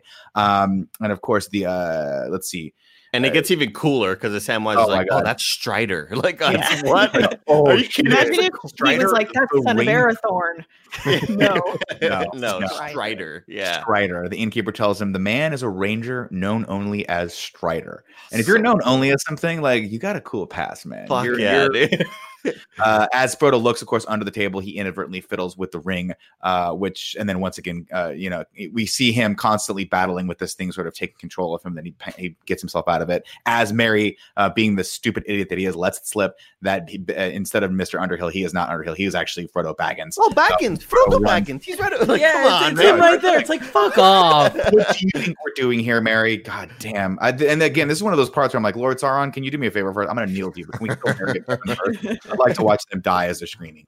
Uh, he runs toward him to stop him, but accidentally slips. And as he does so, the ring flies itself up into the air and then lands squarely on Frodo's pointer, uh, Frodo's pointer finger, and he disappears. Uh, and as he does so, he enters into, I think they call it the Shadow World, where the Eye of Sauron spots him, and all the minions are like, "Oh, we know where you are now, motherfucker, and we are coming straight." For you, uh, and as he uh, he pops out, and then Strider grabs him and pulls him up, and he tells the hobbits and his friends they need to get the hell out of there. Uh, of course, later that night, he's proven right uh, because as they sleep, the riders uh, enter the room and stab the crap out of their cots. What Thankfully, a what a dramatically edited scene that I love. you I know, a little much, but it is there. I, I Uh, I love, love the, it. the story of all this stuff, but the ring falling right on his finger, I was like, come on. like, what the No, fuck? it wanted and I it. get It wanted I, I I get it. I get it. It's just like the way that it looks. I, it was one of those things where my this doesn't hold up to me, and it, it took me out of it that I, I didn't like. Oh, that. really? did yeah, like I just story. he wanted to catch it, but it wouldn't let him just catch it. It wanted to fucking get on his finger. It wanted like, to nope, be nope, nope. On. Ooh. In, I- it wanted to. It wanted him inside of it. Yeah. I get it. I get it. like Sam. It was like, let's get yeah, this thing exactly on. like let's that. go find some windows. oh dear. Uh, let's see. Thankfully, the beds are stuffed with feathers, and there, as a diversionary tactic, Strider watches from across the way as the the the dark figures scream in the building across from them, and they kind of seem like, man, we're pretty cool. I'd be like, we are 15 feet away from these things. This was a bad choice. We should have ridden out of here the second that ring went on. Uh, but he tells the hobbits that um, that the writers, and this is where we get a great the great backstory, Elise, of the writers. The writers used to be the great kings until, in their greed, they accepted the nine rings from Sauron. Now they are the Nazgul, the ring wraiths, neither living nor dead. Uh, at all times, they are drawn to the power of the ring. They will never stop hunting you. And this I'm is like, one of those moments where they're just like, "Hey, what should we call him? Like, what's really badass? Oh, the Nazgul. It's like, oh, but what about the ring wraith? It's like, fuck it, let's call them both. Both of Yeah. those are so goddamn Yeah. cool. So ring wraith is the coolest name ever. I uh, Uh, I I did not remember till I rewatched it that it's like an infection where you can become a ring wraith. I guess if you get stabbed by their ring wraith sword. yeah. Yeah, it, ca- well, I I guess it makes you like the not living, not dead. Yeah, servant zombie. Sauron, Well, I a wraith. Yeah, wraith. For Uh, let's see, longest Strider. What's uh, up, Elise? I was just saying, the longest time I thought that the creatures that they ride in the in the later films, I thought those were the Nazgul. Oh, Oh. like the the dragon looking things with the. Yeah. So cool. I just, I, Sounds I just, I just Spoilers. thought, thought this is Nazgul was is like the Mordor language for ring wraith. I didn't. Yeah. I don't know if that's what they. I don't know if that's the translation or not, or if they just are so cool they have three or four different names. They're known as the Dark Riders, the Ring Wraiths, and the Cool Dudes. That's what they call them Cool too. Mm-hmm. Mordor. Because in Mordor, they're Car cool. screens. Like, dude, the cool dudes are back. That's dope. Oh yeah, the yeah definitely the ring wraiths like they can get into like all these cool clubs. Oh and, like, yeah, yes. like They're in oh, that, oh like- you're with the ring wraiths, yeah, come oh, on in, come on yeah. in. And then they see them just in that like the one booth that has a little rope around it. Yeah. And like that's the VIP section of this club. Like, why am I getting bottle service? yeah. Stupid. Anyway, Strider takes them uh, into the wilds, and the hobbits question where are where they are now and if they can trust him. And then Strider, he's like, "I'm leading you all to Rivendell to visit the house that Elrond built." Uh, when they hit the snow, And uh, they're line like, the oh, try to- Rivendell, fuck yeah, all right. Yeah, hell yeah. yeah, dude. Uh, I love this part too. When they hit the snow line, the hobbits try to stop for second breakfast. And you know what, guys? It was at this point that I while that I was reading this book, I was like, I think I got more in common with these hobbits than anything else in this movie because I'm a damn fan of second and third breakfast. Dina? I used to go to college junior all the time. yeah. Is this when they start Uh, cooking at the campsite? No, so Oh, they, no, uh, that's they later. walk some more, and we get again we get a lot more topical. Like we, we get a sense of where they're walking, marshland, highlands, uh, and then they finally uh, come down in the or camp down in the highlands. I think Strider hunted a deer for him. We get a shot where he's bringing in some sort of. Uh, I think uh, that was added, right?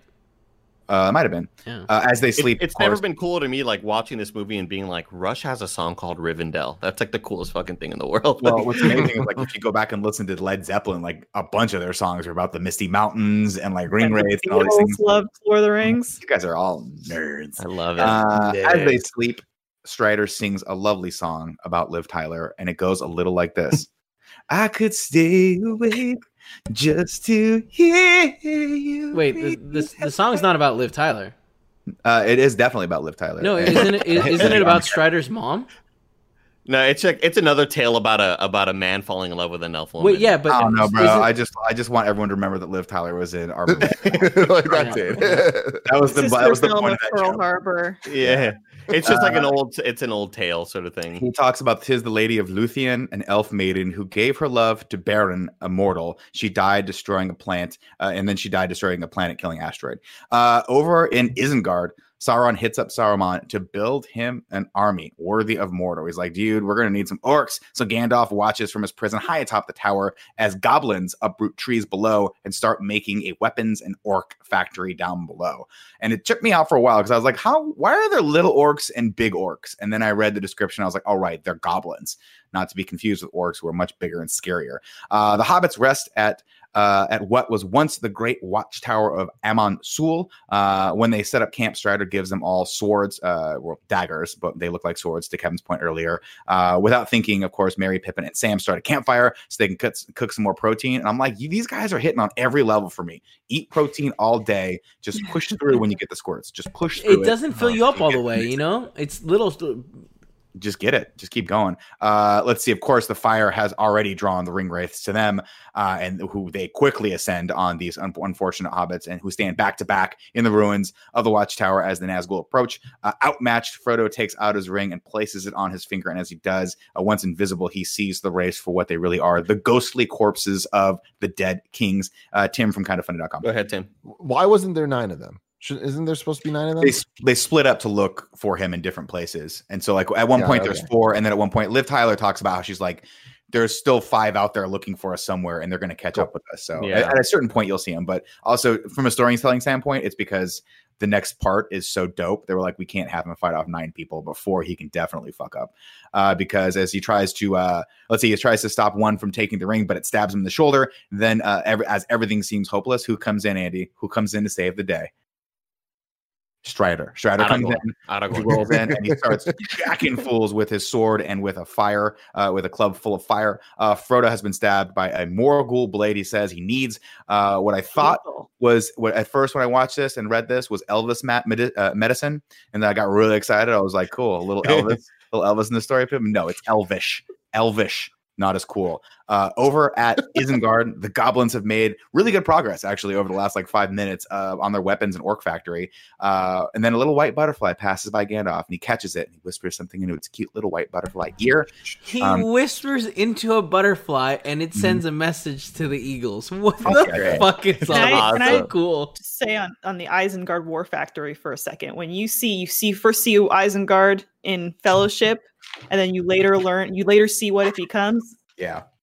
That's Well, It's just the scene of them tearing, just ripping the ripping gooey, trees like skin off of the orc for the first time as it's coming out of mud. Yeah. and And it screams and like crushes a goblin. You're like, dude, you know what I always think of when when he's you know you're, they're making the Uruk-hai is uh and they're like being birthed like that and they're, they're it's essentially like a machine they're processing these Uruk-hai. As I think of in Power Rangers Rita Repulsa's like monster machine. Yeah. Oh, Coming out of the yeah. clay It like spits out.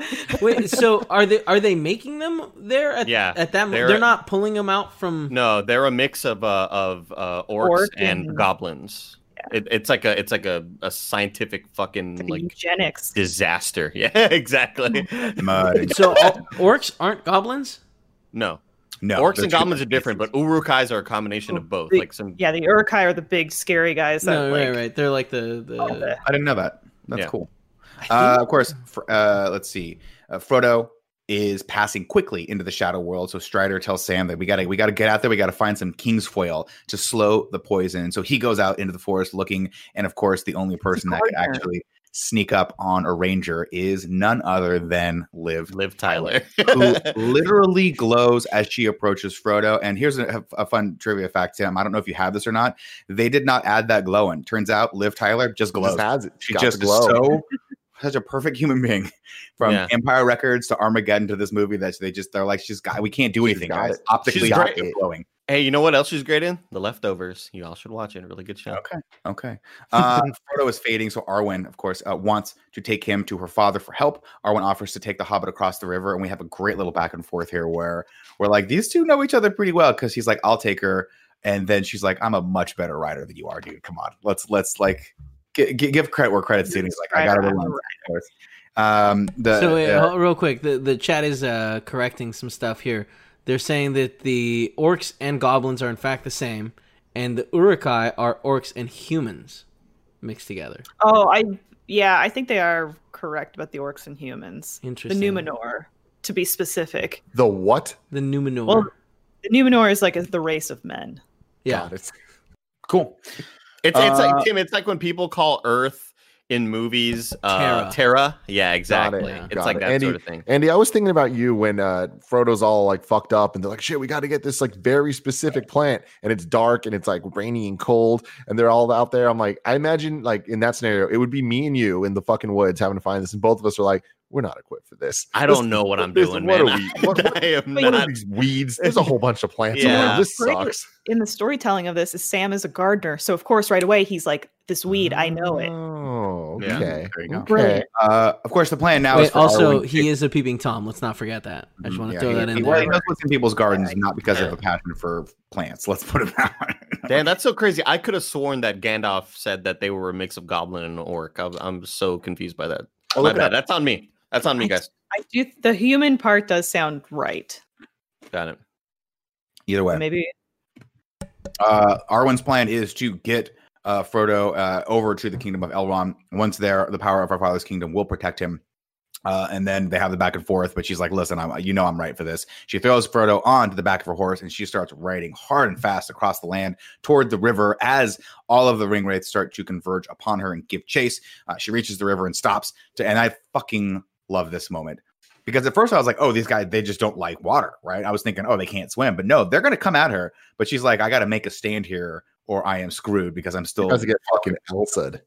And then Don't as she approaches, Arwen scream. Uh, let's see. Uh, sh- so she calls calls upon the river uh, in Elvish to wash them away, which is so cool. And they get There's washed nothing cooler than that. Like again, imagine 18 year old Andy, like just tons of masturbation, World of Warcraft, and watching a river out of made of horses. Like it's just the coolest concept ever. It's so badass. Why'd you have to add the masturbation thing? I feel like that didn't add anything. Kevin, to I this. like full transparency. I'm all Thank you. about. full I respect that. I transparency. Yeah. respect that.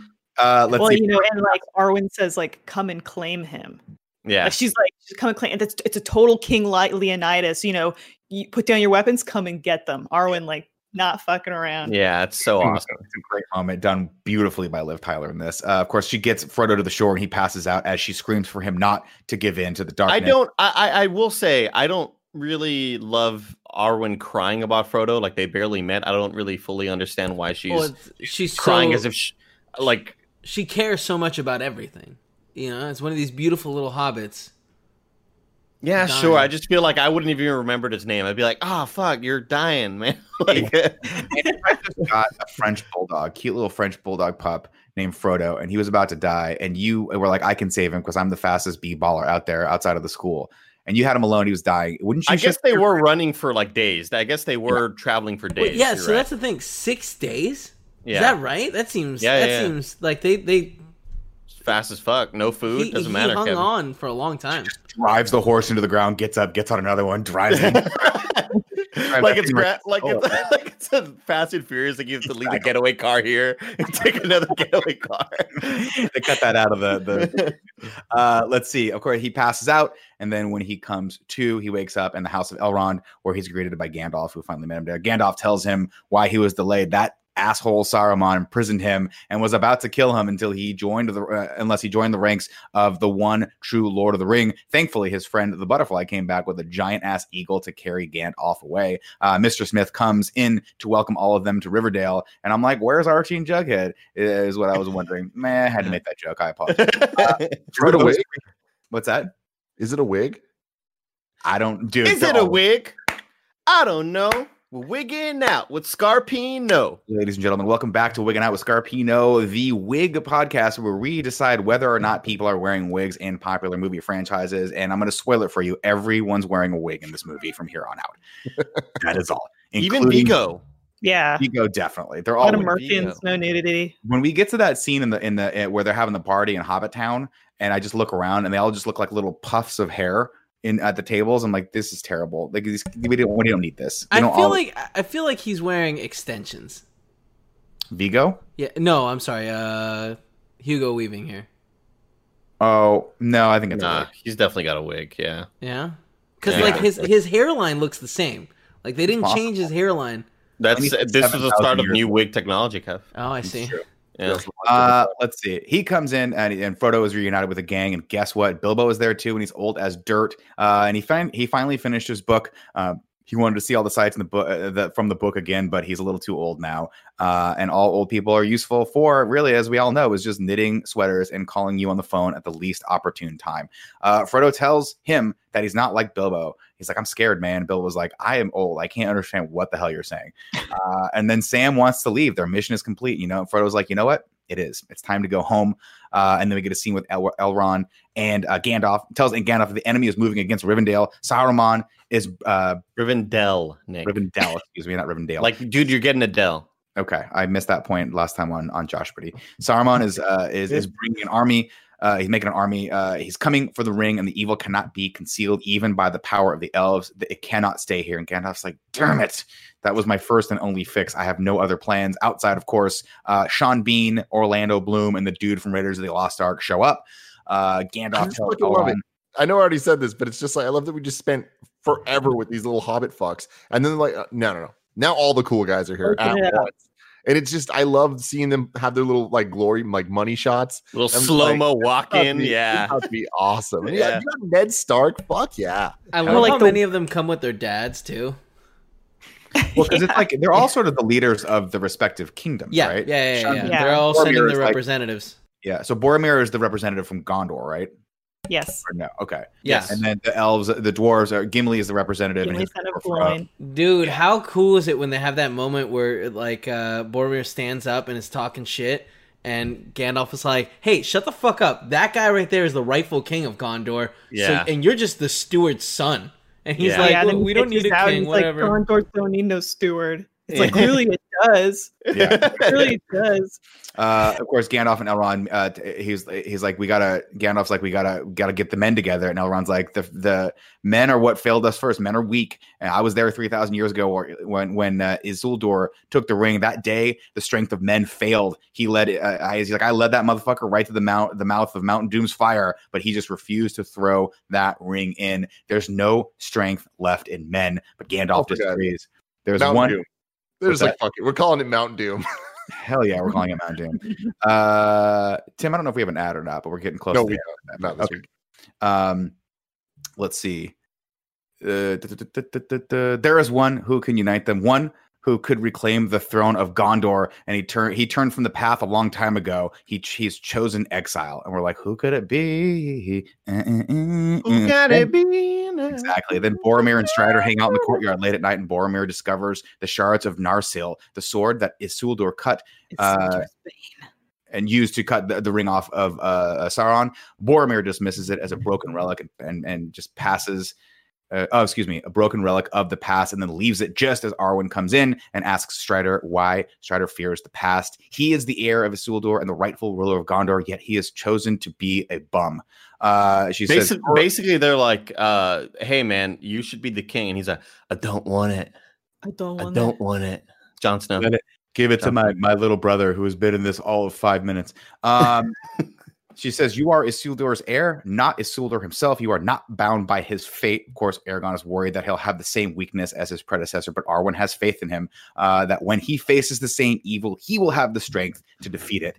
And I'm like, dude, just give it to Liv Tyler. She'll figure it all out. Uh, the Yeah. shadow does not hold sway yet, not over you, not over me. Uh, then, as Can You Hear the Love Tonight plays, they head out into the creek below and they reminisce about when they first met. Back in the day, Arwen wanted to bind herself to him and shed her elvish immortality. Uh, and she's still, she's like, listen, man, nothing's changed. I still want to do that.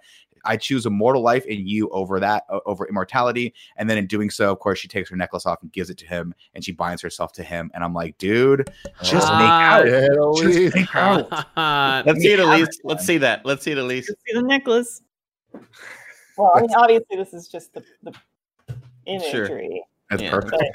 But Uh, no, no, no, no, no. At least no. Oh, shit. no, at least stay away We- from it. Come back from the darkness. we have five more episodes. oh God, uh, the next morning, we get the great scene where Elrond holds court with the leaders of all the kingdoms, including men, dwarves, and elves. He wants them to unite or die. Uh, Frodo shows them the ring, and Boromir is all like, "Dude, uh, excuse me." Uh, and Boromir is all about that shit until Gandalf uses the the I guess they call it the the speech of Mordor to put him back in his place. Uh, Boromir and that's thinks- all added in the extended. Yeah, this didn't happen in the theatrical. Oh, it's a good scene. I like great. it. Boromir's like, this is a gift. We should use this gift, uh, even though that guy just referred to this as Isildur's Bane. Uh, but I, think, I still think we're good with this. Of course, Strider tells them that they can't use the ring because he it only answers to one person, Sauron. But of course, Boromir fires back. What does a ranger know?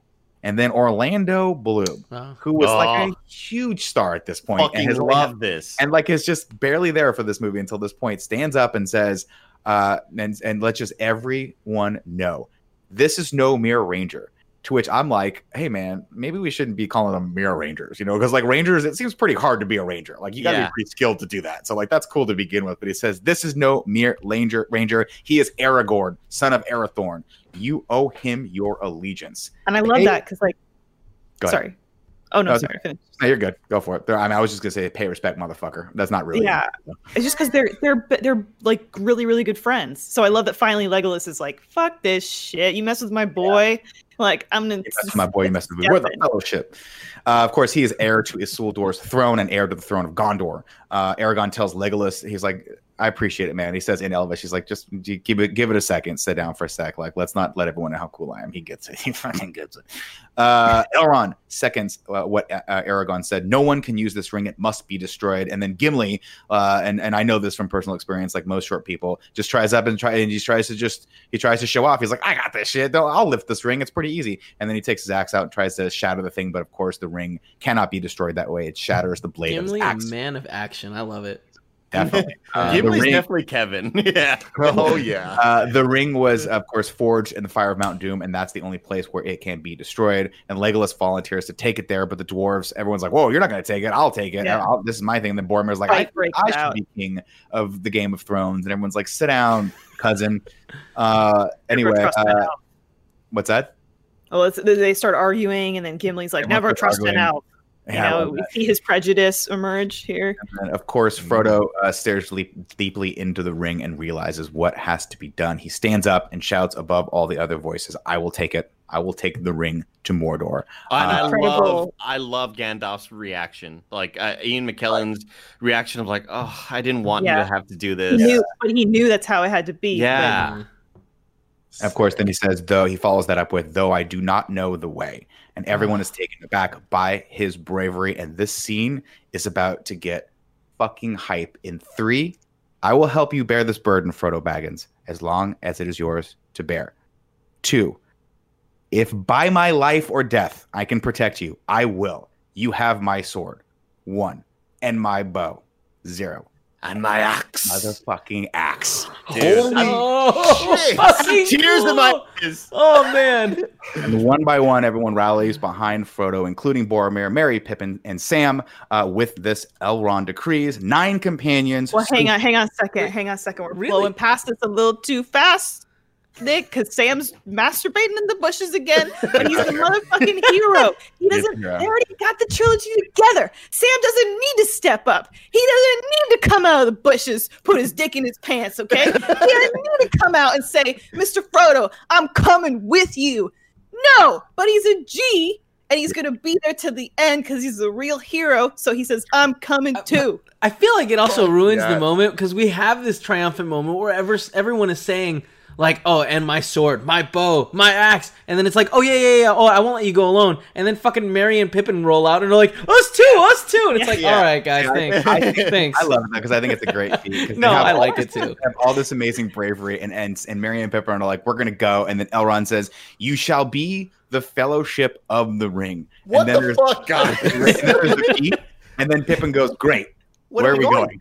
Oh, so Yeah. It's like, just signed up for the ring. I have no idea what's happening. Uh, And and I dude, here's the that is thing. stopping point for us. How is this not the end of the movie? Like Yeah. that's the craziest Yeah. fucking thing. Like this feels like such a complete movie that would have ended on such a high point. Like no way. if this dude. was I in theaters and this Yeah. ended here, I would have been like, "Let's Dope. fucking go!" I can't no, wait Tim, for the Tim, next. but thing. like, but like, oh my god, like again, future spoilers. I don't want to say, no, but just don't, like, don't, like, don't. let's go on some more. Like, are you fucking kidding me? That's like the coolest fucking line ever, dude. It's such so a good. such a beautiful moment, such a such an iconic moment too, and uh, it's so well done, so well done. oh man, I love it. I love it so much. And then Uh, the next scene I love so much too, where they like go right to the door, and fucking Frodo's like right or left. right or left. Yeah, that's Just like left, the, left, that's, that's in the extended. That wasn't in the original either. Yeah. The extended man kinda had a lot of really cool scenes that I Yeah. enjoyed. Uh, Tim, are we ready? yeah, Okay. Seven syllables in the middle. You'll need five for the first and last line. If you're not poetic, no need to fret it. Haikus don't need to rhyme. Haiku, Haiku in in review. review. Haiku. Haiku in in review. review. Ladies Every and time gentlemen, he says, "Are you ready?" I always think it's gonna be Ragu Bagu. By the way, and I'm always No, disappointed. is. Every week's different. We're gonna do Ragu Bagu. We're gonna do it like every part. Fuck it. Why not?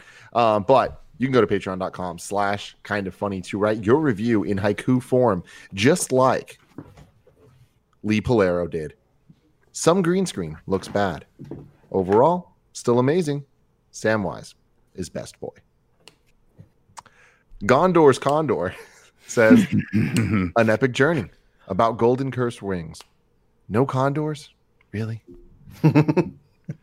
Grant Burton says one does not simply write an LOR haiku. This film is precious. That was good. I like was that a- one a lot. That And really then Josh C coming in to end this one. A new quest begins. They must destroy the one ring. My captain. My king. Doesn't need to rhyme, but I appreciate Doesn't need it to does. Let's do some ragu bagu, Andy. Ragu. Ragu. What's up, everyone? Welcome back to Bad Rad Guys Talk Bad Guys, Lord of the Rings edition. Uh, we are going to be ranking all of the bad guys in all three of these movies: uh, Fellowship, Two Towers, and Return of the King. Starting off, I mean, it, this is going to be hard, but uh, who do we feel is the main bad guy in just this one? In part, in part Saruman, right? Saruman, I would say. right? Saruman, yeah.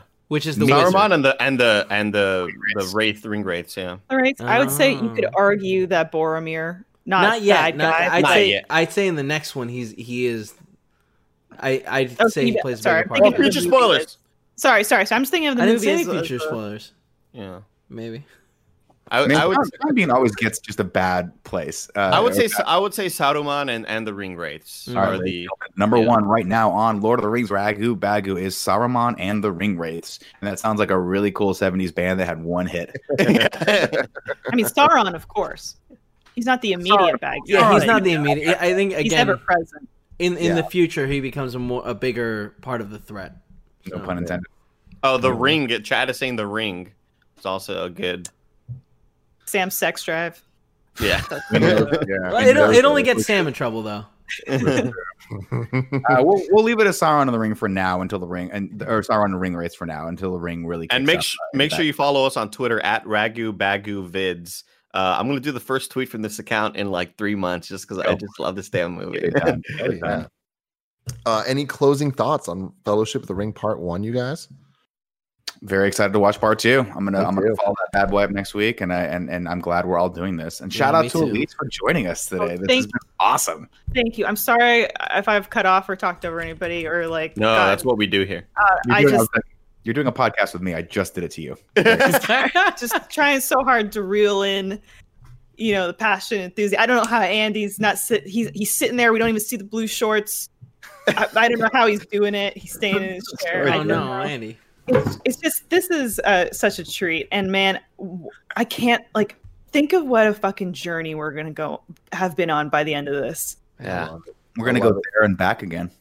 Man, now I, I have a question for you guys. That was good. That No, was I good. liked it. No, Yeah. no, I don't want no spoilers and stuff. Like just using names. Going into this, what are your guys' personal rankings of these three movies? Mm. going into this, uh, I I haven't watched them recently with a more critical eye. I'd Mhm. always say Two Towers is probably my favorite because of all the action scenes. But now thinking about it, I think Fellowship might be my favorite of them all.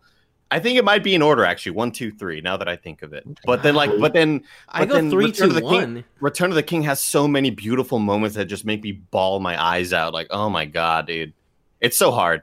Okay, I so mean- Andy's one, two, three. Kevin's three, two, one. Nick. I think it's gonna be three. Or we're starting first to last. I think The three is gonna be the best. Second is going to be Fellowship, and then Two Towers is going to be uh, the last. Yeah, I'll go. I'll go one, three, two. Actually, Whoa, whoa. One. yeah. This is your favorite. That's interesting. Elise. fuck, I don't know, man. uh, it's two towers is my number one a hundred percent um just so many great things set up in that movie it's, helm's deep you can't even can't even compare It's all So many- incredible. It's so hard. It's all incredible. I it used to be two three one, but I will say one is climbing. Like one may even be on par with three. I love that everyone just gave a different answer.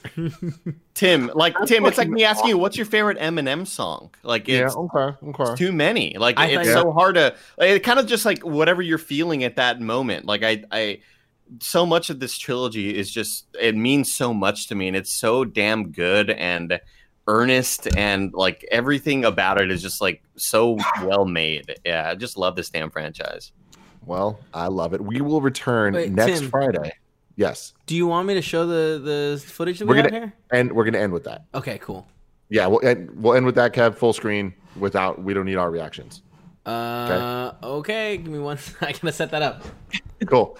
Um, but yeah, we will return next Tuesday on twitch.tv slash kind of funny games to do uh, Clerks 2. We're getting to the end of the Kevin Smith View Askew universe. Um, then next Friday, we'll be back with Fellowship of the Ring Part 2, closing out the first Lord of the Rings movie. Elise will join us for the rest of all of these movies, which is very, very exciting. Thank you for that, by the way. Awesome. Thank It's you so cool guys you. so much. Thank you. Just I just so Elise, no. No, you Elise, don't do it. Don't do it. No, no, no, no, no, no, no. God, how are we gonna? Um, Kev, how, how long do you need for that? I, I think I have it set up. Let's give it a try. Okay, cool. Andrea Renee, we could not let her not be a part of this Lord of the Rings in review. So I told her, I was like, hey, whatever type of of feature you want to make, go for it. And she wanted to do little updates on hobbits throughout these movies. And I'm like, you know what? I love That love sounds that. like a, that sounds like a good idea. So we're gonna we're gonna end the show with a little clip from our good friend Andrea Renee. The Kev, deep breath All right, before the you, plunge. You guys can't. you guys can't talk, or it'll pick you up. There Okay. What's good, kind of funny? Your girl Andrea Renee here. When I heard that you were doing a kind of funny in review of the Lord of the Rings extended edition, you know I had to be involved. I love Tolkien. And I can't just leave my boy Andy defending it all by himself, but shout out to Elise. She's the best. Okay, so I've decided my fun little segments for each of these videos is going to be all about hobbits being hobbits. Hobbits going hobbiting, doing hobbity things, and otherwise just causing chaos and shenanigans. So, for The Lord of the Rings, The Fellowship of the Ring, Part 1, I want to talk about Weathertop. This is an iconic scene both in the books and in the movies, and it's a key moment where hobbits being hobbits really made it a bad mess for Frodo. So, in case you don't remember, they're on the run from the ring wraiths after they've discovered the Ring of Powers in the Shire, things in no part to Gollum. And they're just trying to meet up with Gandalf so they can figure out what the heck are we going to do with this ring thing anyway. They're all asleep. They think that they've escaped their first encounter with the ring wraiths, but then hobbits being hobbits need to eat in the middle of the night frying up some crispy bacon, thinking that nobody's going to notice their bright fire up on this giant mountaintop.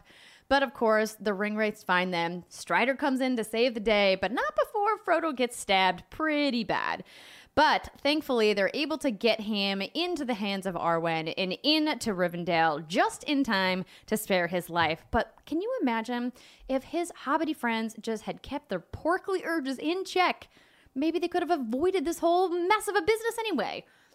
But I do say, if you were going to die by ring wraith, having bacon, crispy bacon at that, as your last meal, it's not a bad way to go. And that's it for me for this time. I hope you guys enjoy the rest of In Review for the Lord of the Rings Extended Edition. I'll see you guys next time.